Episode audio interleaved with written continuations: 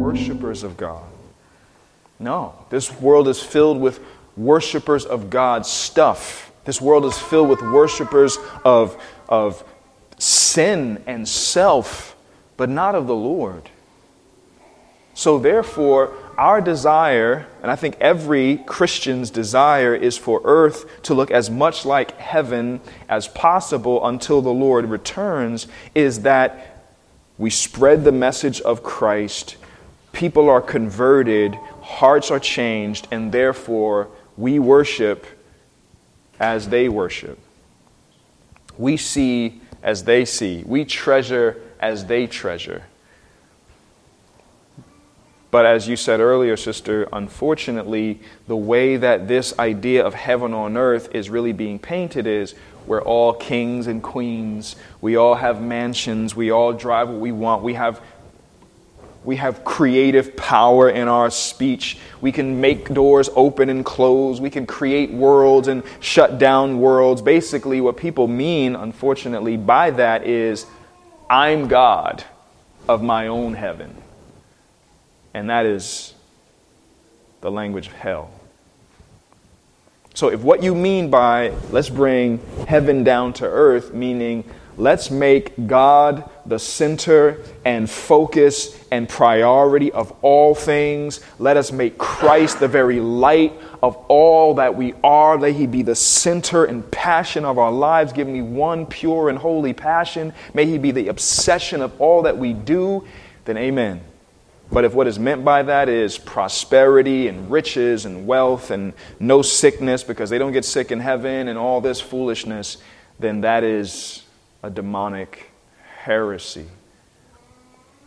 So I, it would just depend on who you're talking to. But it is very biblical that we would have a desire for this world to look as much like paradise as possible.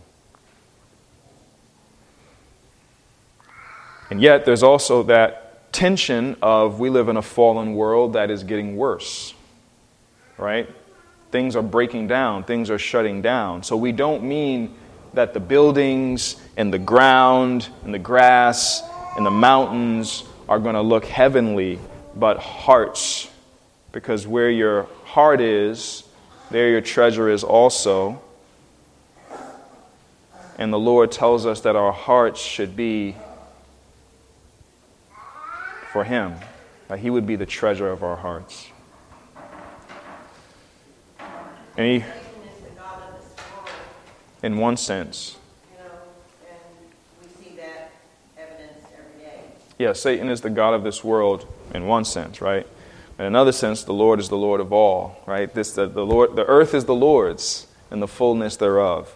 And so, yes, the, the Satan is the God of this world system it's the very thing that John is preaching against in 1 John that all that is in the world, the lust of the eyes, the lust of the flesh, the pride of life, um, that is not of God. And anyone who's a part of that does not know God. The things of this world are passing away along with the lusts thereof. So Satan, amen, he's the God of all of that. And that system, that God hating, self loving, sin treasuring system that he is ruler of,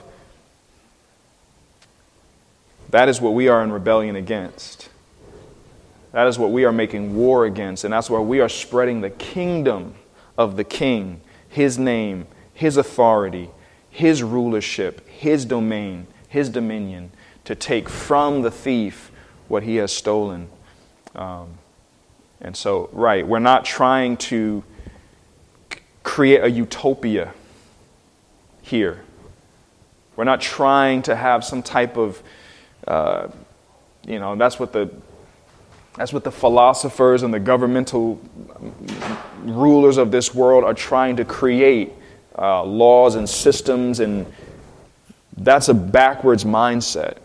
But to have the hearts of men and women and children totally committed and faithful to the Lord of Lords, that's very much like heaven.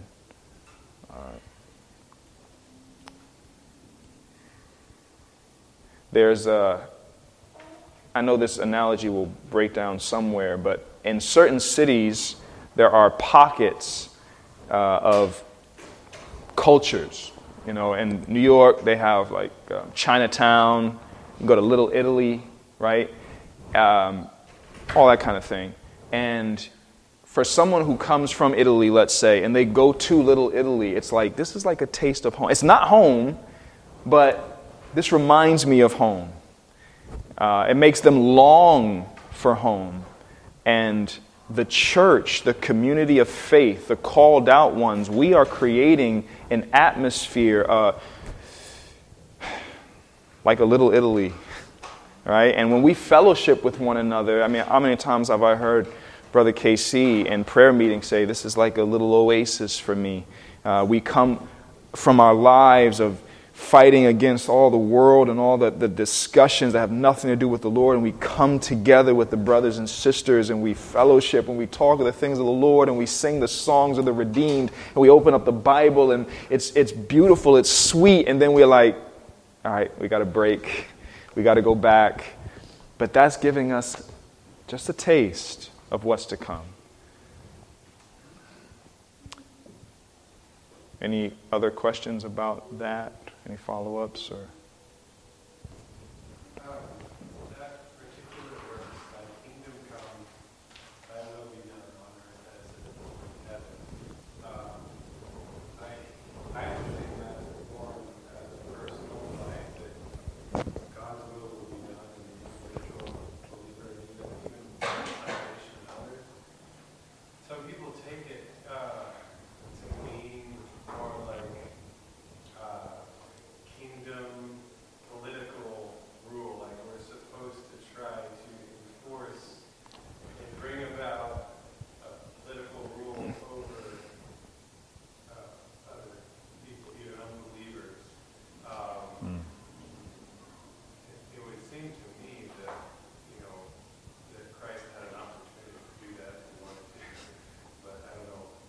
Yeah, very, very good point. Uh, some people take this language of your kingdom come, your will be done on earth as it is in heaven to mean that the Christian is to seek to um, inject a, basically a theocracy, right, on earth, where God is the, the ruler of the governmental systems in such a way that it looks like ancient Israel. And so, our duty, according to this worldview, is that we are to um, bum rush politics, to run in there and get our hands in there and seek to spread uh, Christian uh, thought and morality and principles and ethics and have that be the ruling, uh, overarching government, uh, even over unbelievers. And that created what is called sacralism. Can anybody?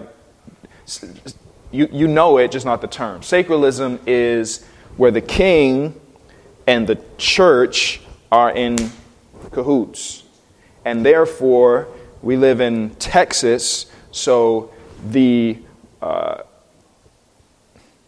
the religion of Texas would be whatever the, the ruler of Texas, the governor of Texas is. So if the governor of Texas is a Catholic, then Texas is Catholic.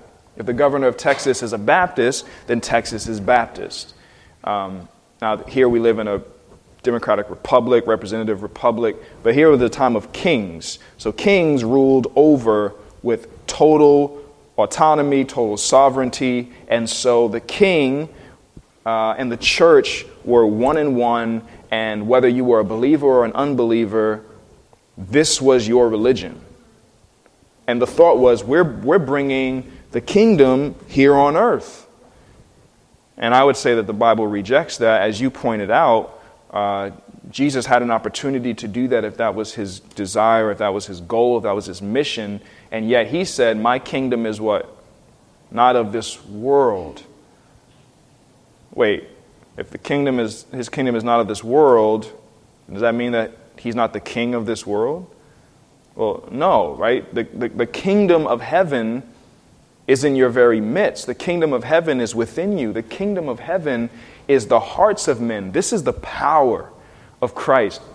You can have an outward law that never touches inside. You can have rules and regulations written on stone, written on paper, written in manuals and books, and it can be enforced with sword and gun and everything else, but the hearts of men never change. But Christ goes after the hearts of men, and when the heart changes, society changes. And this has been documented from the very beginning of the gospel being put forth, where the gospel is being preached, where true believers, genuine Christians, are growing in a society, that society changes positively. You have, uh, I think of, um, man, we, we were talking about this, maybe it was Wednesday, where Jim Elliot and the brothers who were with him, they went in to preach the gospel to these pagans who were they had a culture, they had a history of spearing one another. It was just revenge. The whole society was built upon retaliation.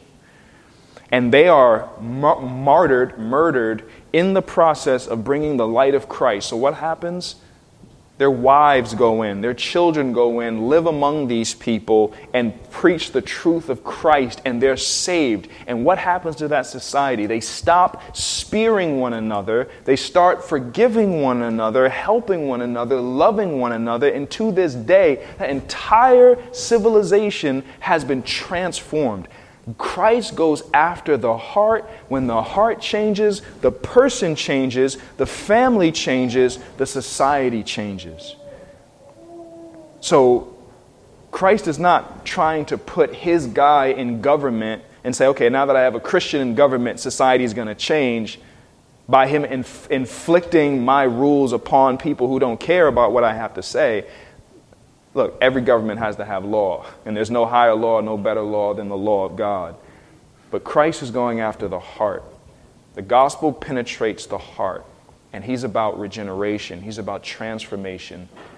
Um, so, yes, I, I, would, I would reject the, I don't know what to call that. I think they call it like, um, like that's conquering the seven hills or the seven mountains of, you know, we're going to conquer entertainment. We're going to conquer government. We're going to conquer this. We're going to conquer that. And when Christians are in that, then the world will be. You look in the book of Acts, looks very different. The simple preaching of the gospel saves a jailer. That jailer, his whole family is saved through the preaching of the gospel. And then you have a church in Philippi.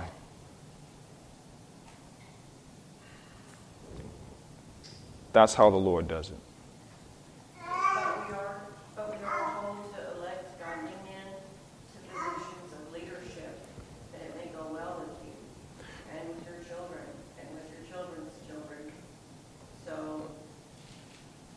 Okay, so which passage are, because I thought I was thinking you were speaking of a specific verse, but which. We were talking about the government. Right, so which passage are you?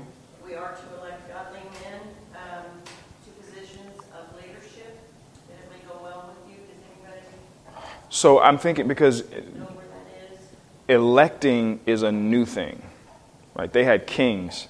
We have uh, a series at our house, our children, we all like to watch called What's in the Bible. And there's one of them where they go through all the kings of Israel and Judah. And bad king after bad king after bad king after bad king. Uh, and this was the, the will of the Lord. This was prophecy from Solomon's, well, even David's sin, Solomon's going against it. Okay, because of this, I'm turning y'all over to bring about, I'm gonna, y'all are going to be sold into the slavery to the Babylonians. Um, there was no an electing of a king during the, uh, well, in the Old Testament. Whoever was the father, their son took over. So they didn't have a, a, a say, they didn't have a, a place in it.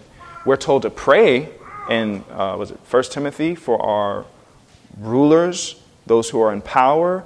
um, that we may live peaceful lives. And the number one prayer that we're praying is that God would save them. It's good and, and right to have people in power who are righteous, who are going to judge righteously. Amen. That is an excellent thing, and, and it's, it's much better to have somebody in power who loves the Lord than those who don't. Right? When the, when the wicked are in power, the people groan. Right on. Uh, but that's, I mean, we want everyone to be saved. So, rulers and those they rule, masters and their slaves. We want everyone to know the Lord. So, it's not a special um, mission to go after rulers and governors. It's the Great Commission to preach the gospel to every creature. And so, yes, we definitely see the benefit. There's a benefit, children, to having Christian parents. And those of you who are growing up in a Christian home, you don't know what it's like. Maybe, maybe your parents were saved while they were your parents. But if you just came into this world with Christian parents, you don't know what it's like to grow up in a house with lost parents. And that's a blessing. It is a horrible thing to be under the authority of someone who does not love the Lord. It is a cruel thing. There is nothing restraining them from pouring out their wrath and their selfishness and their cruelty upon you. And you take that up to this level of government where they have the power of the sword, Romans 13, and it gets definitely more uh, troubling. But as we look at this world, really think of the world how many nations can say they have godly leaders? Or even a godly form of government, even something that resembles Scripture, from dictators to communists to monarchies. Uh, so, yeah, amen, sister. We want to pray for all people leaders included, because their leadership affects us. And it's a beautiful thing to have believers in every sphere of life, if possible. Uh, that's a beautiful thing. But I don't believe that we have a special mission, as some people say it, that we are supposed to go after the political sphere so that we can put Christians in government so that we can have a Christian nation. That's a very American mindset that really points back to sacralism. Church, government connected. And that is not the way of the word.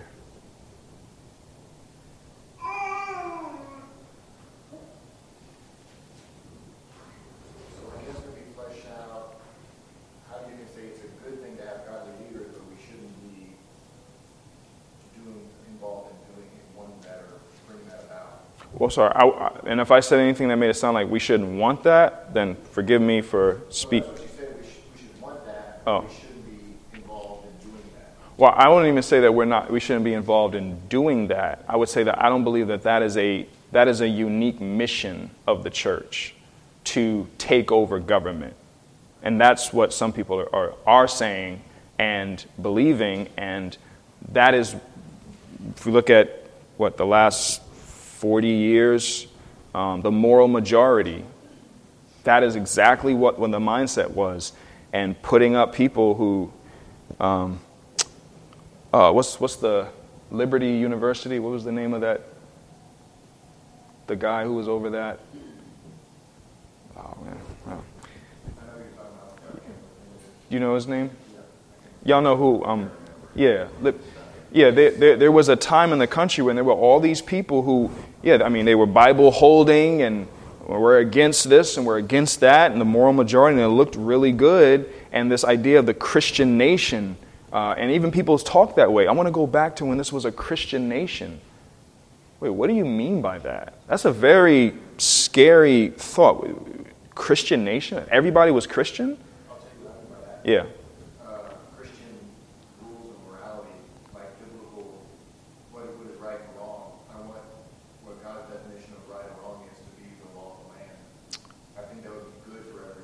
Yes. Wouldn't make them Christian.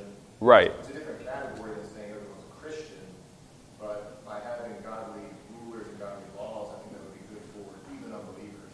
Absolutely. That's I mean. That is true, and that's biblical. Unfortunately, that language is hijacked and put into Christian nation. And you hear people talk about like, like the good old days, and they speak of, you know, like when the pilgrims came and there were Puritans everywhere. And again, there's the church, and then there's the church influencing an area, influencing a, um, a city or a town or, or even a state. And you can see that influence because, like you said, the law of the Lord, there is no higher law. And to have that law, the law of God, be what, um, what drives how are we going to govern this land? That's excellent. But like I said, how does that come about? It comes about by believers. Um, again, is that even possible in America at this point? Anything is possible with God. But there was a time, right, when the language, it, it was just assumed that the people that you meet are Christians. And you go back to the, uh, the earliest laws of, like, the Commonwealth, and you can see there were laws against blasphemy. There was Sabbath laws. There were, there were laws that were clearly and purposely taken out of Scripture and applied to everyone. Um, what was the result of that? Why did we need a great awakening?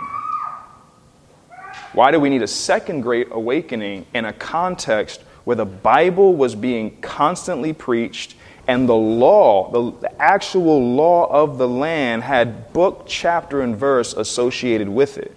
What was the need of a great awakening? Because they weren't taking it the way you just said it. It was being thought that as long as we have the law of God and as long as we have this umbrella over us, everybody's assumed to be Christian. And there were lost men in pulpits. There were dead churches all over the place. Evangelism wasn't happening. Why evangelize? The only people that need to be evangelized is the heathen Indian. Well, not so fast. You're not a Christian because you're born, and again, you get covenant theology and it starts. You're not a Christian because you're born into a, a land that has the law of God. Now, all of us know that and we say amen to that. But as I said, these thoughts that are biblical get hijacked, the language gets used, and it gets applied to other thoughts and other worldviews. And I love history. I'm a, I, I appreciate history, not just church history, but history itself. And I would encourage you all, if this is kind of like what was actually saying, go and check out what life was like during the first and second Great Awakening. Go see when George Whitefield came to the Americas. Why was the fields filled with thousands, 10,000 people rushing from everywhere, church going people? What was life like in England when, you know, so that's hopefully that. Have I created more questions than answers? All right, well, let's bring them. Let's, let's we seek to address them. But I think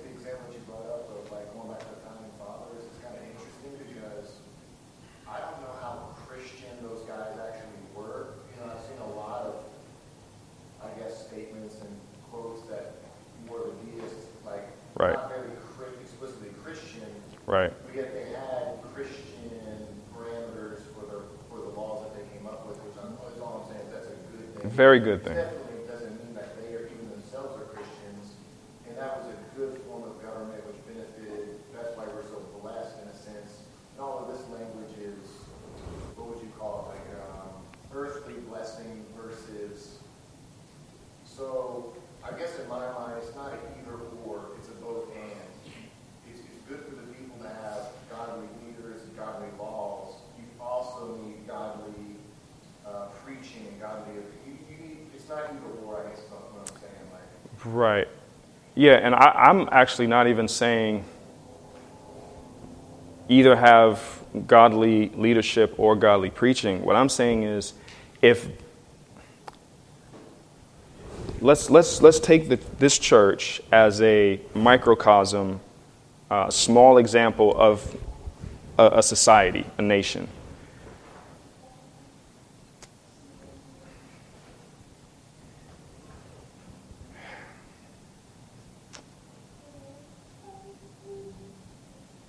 If,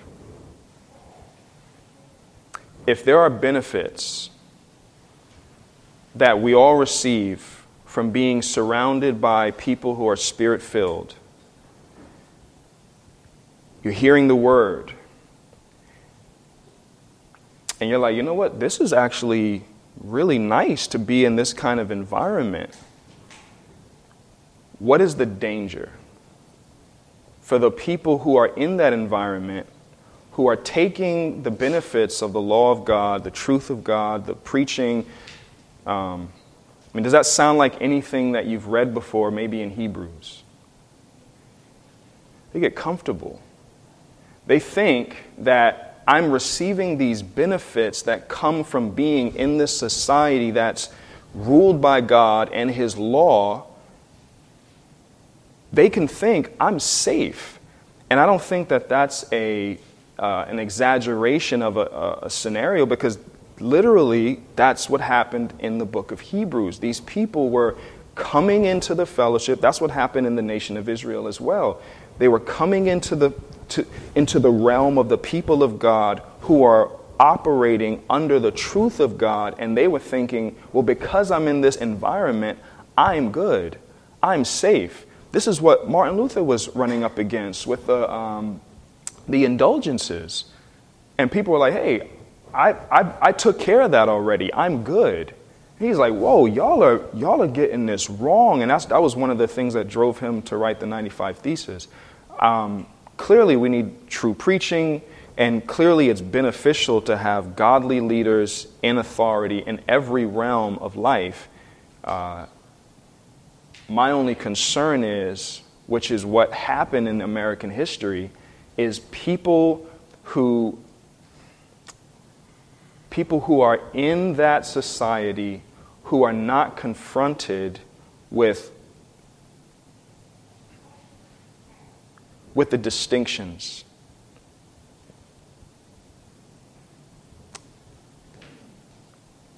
Things get very very spiritually dark. And history has a habit of repeating itself. And so it seems to me like when I look at history and I see Great Awakening, Second Great Awakening, and even what took place here uh, in recent history with the whole moral majority and we're the far right, we're the conservatives, we're going after it. Falwell, thank you, yeah. Uh, scary. And, and even, look, I voted for Trump. I appreciate the godly principles of his uh. But when I watch Trump rallies, I'm like, that's not Christian. But what is it called? You got so called preachers on the platform. There's guys, you know, hey, guns, God, country. I mean, that language, we're, we're in the Bible Belt how does this even happen? How do you get a Bible Belt? How do you get how, how, do you get churches everywhere? How do you get people who think, well, yeah, I, I live in the South. Of course I'm a Christian. Why? Because look at our laws. Look at how we live. Look at, we're not like those liberals who murder their babies and marry men. We don't do that. We have the Bible. Look at the Ten Commandments. There it is but it's just as dark. And that's my concern is that if, if, if, if, if we, well, again, no one's here doing that, but there is a movement, and it's not a new one, that thinks that as long as there's this biblical law principle um, in society, that that makes the, the citizens of that society safe with God. Dominican Republic is the only country in the world that has a Bible verse on its flag. The only one. You know what that Bible verse is? You will know the truth, and the truth will set you free. There's a Bible on it in the actual verse. The names of the, of the streets, you got Augustine this, Calvin that, Redeemer this, all over the place. And when we were there and we're talking to people, same thing in Haiti, it's the exact same thing. You start talking to these people about Christ. What? I live here. What are you talking about? Have you read our, do you see our flag? Look what we got. We're the only ones who got a Bible. We're good. We're safe. And that's my concern is that if we if, if we're not careful, we can become just like them. And so, amen. May the law be this is the best. There is nothing higher. And to have to have even if they're not Christians, just to have people who have Christian-ish uh, language and convictions is going to benefit us all. Like I said, take it down to the smallest level in the family. If you have a parent who at least grew up in a Christian home, even if they never trusted Christ, and they say, you know what, at least I have some morals, as a child, you are going to benefit far more from that kind of upbringing than if you had just a hardened, lost, evil, both lost, evil, mean, cruel parent. there's definitely a benefit. But I also think there's a place for caution and, and warning. And uh, I think, have y'all ever seen that movie, Time Changer? It's a good movie. It's a Christian film. I recommend it. Really, really good. And, uh, you know, the, the, I won't spoil the film if you haven't seen it because I really do recommend. It. I think it's really good. But there's there's a principle there where this this guy um, from old time he wrote a book where he's saying, look, I'm, I'm bringing the principles of God's word, and so you don't have to tell the boy, don't steal because God hates thieves and throws them into hell and stealing is against the law of God, you can just take the principles of God's law and bring them into society and say, don't steal. And the and you know he was he was a professor at a seminary and all the other professors are like this is good. Yeah i'm going to endorse this book. And there was one professor was like nah man this is dangerous this is going to lead to something and they were thought hey, you crazy you crazy um, by the end of the film he, the guy was able to see the danger of that. And I think that's exactly what's happened in the history of the world. So there. Oh boy, are we done? Oh. Um, okay, please, if, if, if I'm still not clear, okay, let me just make it clear. Am I saying we should not have God's law as the governing principle of society? Absolutely not. I think that would be the best thing for every society. Is it good and great and desire to have godly leaders? Absolutely, 100%.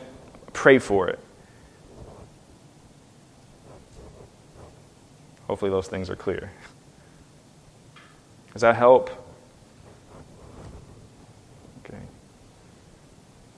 I love the pushback. I need to be pushed. Yes. I was gonna say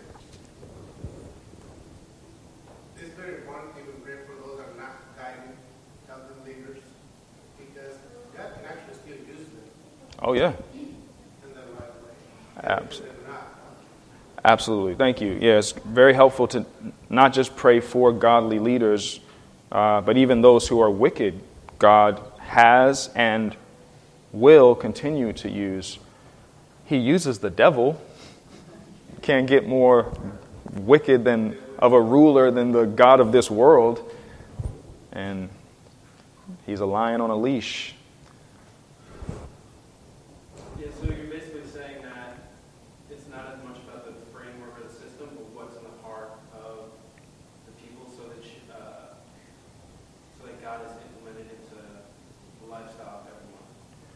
Right. God always works from the inside out. Man always works from the outside in. And that's why we're so, we don't think like God. Yeah, so the example you gave with relating to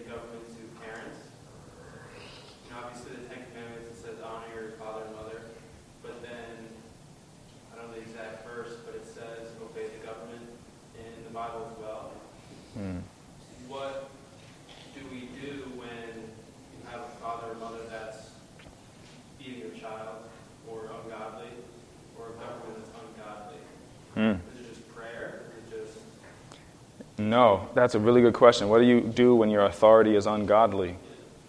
And you know what? I actually recorded, Adonai helped, a short video question, that exact an- question, because Chris uh, sent it and addressed it. And so to briefly state it before we're able to put that out is you only obey as long as you're not disobeying the Lord. Uh, the Lord is the highest authority of all, and we obey the government as long as obeying them keeps us obeying the Lord. You only obey your parent as long as it keeps you obeying the Lord. But there are parents and there are governments that will seek to stop you or push you to do that which the law of the Lord forbids. Um, so when they told the apostles, don't preach this name anymore, the response was, You decide. Is it better to obey God or man? And they continued to preach, and they got beat. And for the children who are in a situation where they are being abused by the people that should be their protectors, it's such a horrible thing. And my heart goes out to any child, any wife who's in a situation like that. The beauty is God has given the government to protect you. You pick up the phone and call the police.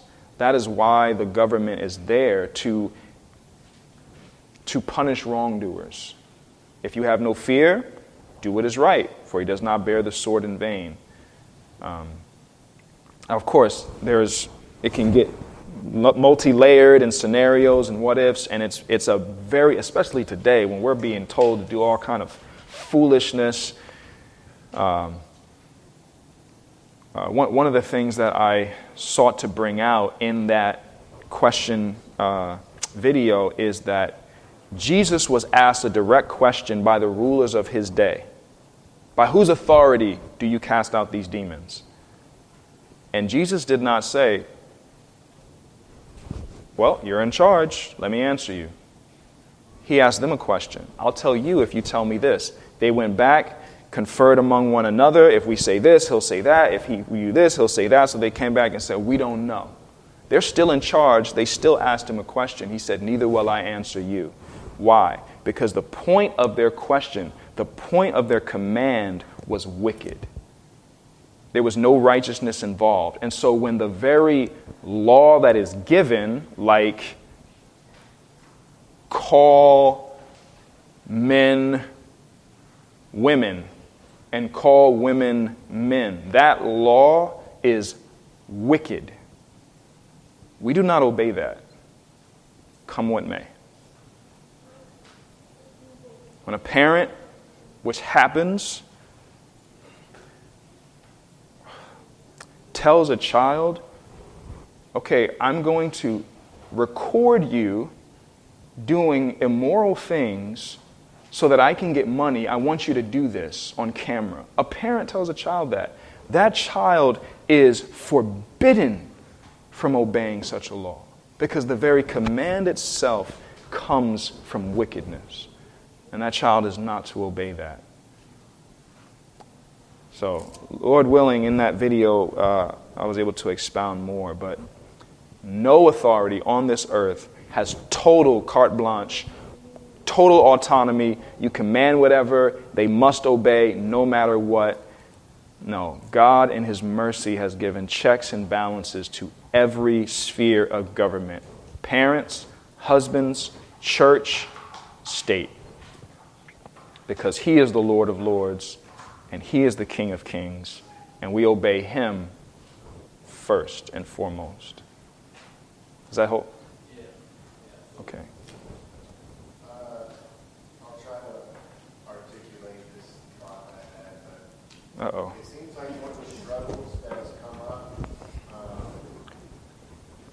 as far as not obeying the government, it seems like one of the rubs is, and I've tried to work through this as far as like mask mandates and all these kinds of things. The hard, the gray area kind of is the difference between an unwise law or an unwise judgment um, versus a sinful law or judgment, right? And, see, and I'm trying to figure out, like, okay, is this just Yeah. Because it is, because the Bible speaks of unwise and foolishness as sin, does that now mean it's sinful and I shouldn't do it? You know what I'm saying? Like, it seems like there, there has to be distinctions between just bad decisions that we follow, even what's dumb, um, versus it being, you know, crossing the line into sinful where we have to, where we can't do it. You know, you know what I'm trying to say? Uh, yes. It seems like, it seems like a lot of us, myself included, just put it in the category of sinful just because it's dumb. You know what I mean? Um, and unwise, or, you know what I'm saying? Like, it, that's, that's kind of a hard thing. I appreciate that question. Uh, I was laughing because I was thinking of Todd Friel. Love Todd Friel, Wretched Radio. He said, some, he said something that really got him into a bit of hot water. Well, he says a lot of stuff that gets him in hot water. But he said something like, if the government tells me to put, like, I don't know, something like pin, pinwheels on my, my ears, then I'm going to do it. Because it's not a sinful command. It's stupid.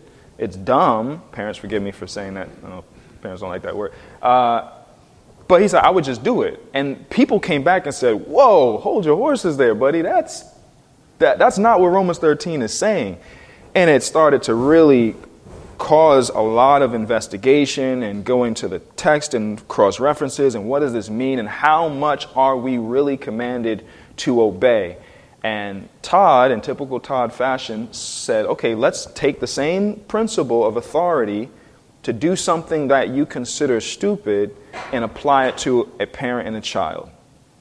And if the child says, I think what you just told me to do is stupid, are you okay? They don't have to obey? If a wife to her husband says, you know what? Brothers, how many, right? We, we say, look, this is what I want you to do. And they're looking at us like, okay. Do they have a right to say, I think that's not a wise decision, so I'm not going to obey you? Is it only in this realm that we apply this? And the thing I appreciate about him and James White, because they were going back and forth about this, is we need to be consistent. We got to be consistent. Whatever we say on this side of the scale, we have to say on this side of the scale because the Lord loves a just balance.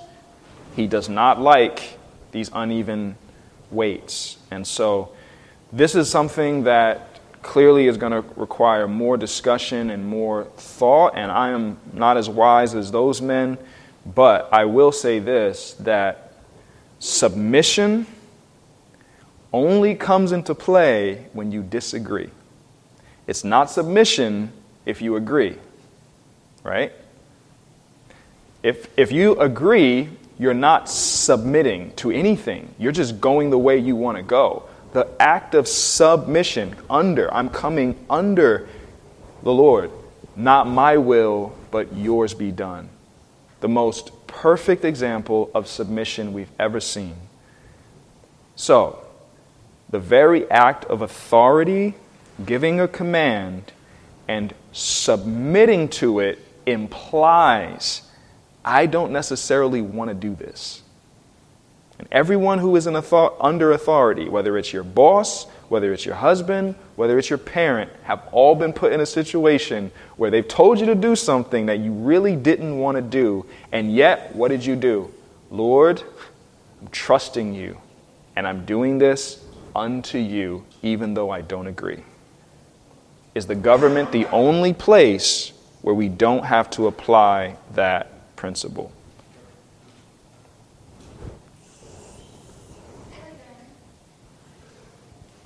What do you say about the fruit of when people do show disagreement, they rally up, or they sign petitions, Mm. and then due to people speaking up or acting out in respectful ways or otherwise, but it brings about change, um, which is the good change that we want. Excellent question. So sometimes, and again, please, I'm not saying you should put pinwheels on your ears. Listen, don't, don't hear me say that. That's not what I'm saying. I am saying that this is something that you're going to have to wrestle with. And I, I commend to you Voddie Baucham's three part uh, message on Romans 13. Very challenging, very biblical. Y'all know Voddie, so, well, some of you do. Highly recommend that to your hearing. It's very challenging, biblical, gives way forward. Okay, so what about where what they command, you, it's not wise, and you speak out. And in speaking out against what they did, good results come. Now, I would say we have to be careful of what's it called? Pragmatism, where we judge the rightness of something by how successful it is. Right? So, if good things come about by doing this, that can cause us to go down. A, I mean, people can take that and say, look, I, have you've heard it. A woman who murdered her baby and say, but look, by, by me not having a child, I was able to accomplish this, this, and this. Look at all the people I helped. Therefore, this is the argument. Therefore, abortion is good because look at all the fruit that comes. You're clearly not saying that, but that's how pragmatism is used. Um, and you said something extremely important if it's done respectfully. And again, no greater example than the Lord Himself. He asked His Father three times, Can I not do this? If you're under the authority of someone else, you have the right to speak. You have the right as a wife, as a child, as an employee, as a citizen to speak and say, This is what God's word says. That would be sin. Or, I don't think this is wise, and these are the reasons. Um, but we have to be careful about judging the rightness of something by its success. But I know we're over time. This is so good, y'all. Uh, let's let's put a marker in it, and uh, maybe we can talk about it at fellowship more.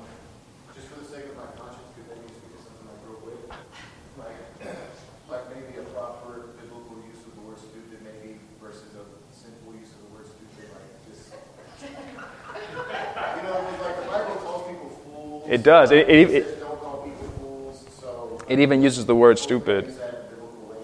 Oh yeah, I'll, yeah. Okay, thank you for your comments. Amen. Yeah. Um, yeah. The proverb actually uses the word stupid. So, amen. Man, I love this church. I love y'all. Wonderful questions. Thank you for being patient with me as I'm trying to navigate these things. Father, thank you for your people. Thank you for your word. Thank you for your Spirit who leads and guides us. And Father, we want to be submissive to you. We want your kingdom. We want your reign, your rule, your, your worship to be here. And Lord, we live in a world where there are rulers and authorities and kings and kingdoms, and we want to navigate through all of this in a way that honors you, that doesn't cause us to compromise, that doesn't cause us to be uh, fools being led to slaughter. Uh, Lord, we want to think of our children. We want to think of the church. We want to think of how we can help the kingdom go forward. And we know, Lord, one thing can lead to another. So please give us wisdom, give us clarity of thought during these dark times that we are living in. It's in Jesus' name and for his sake we pray. Amen.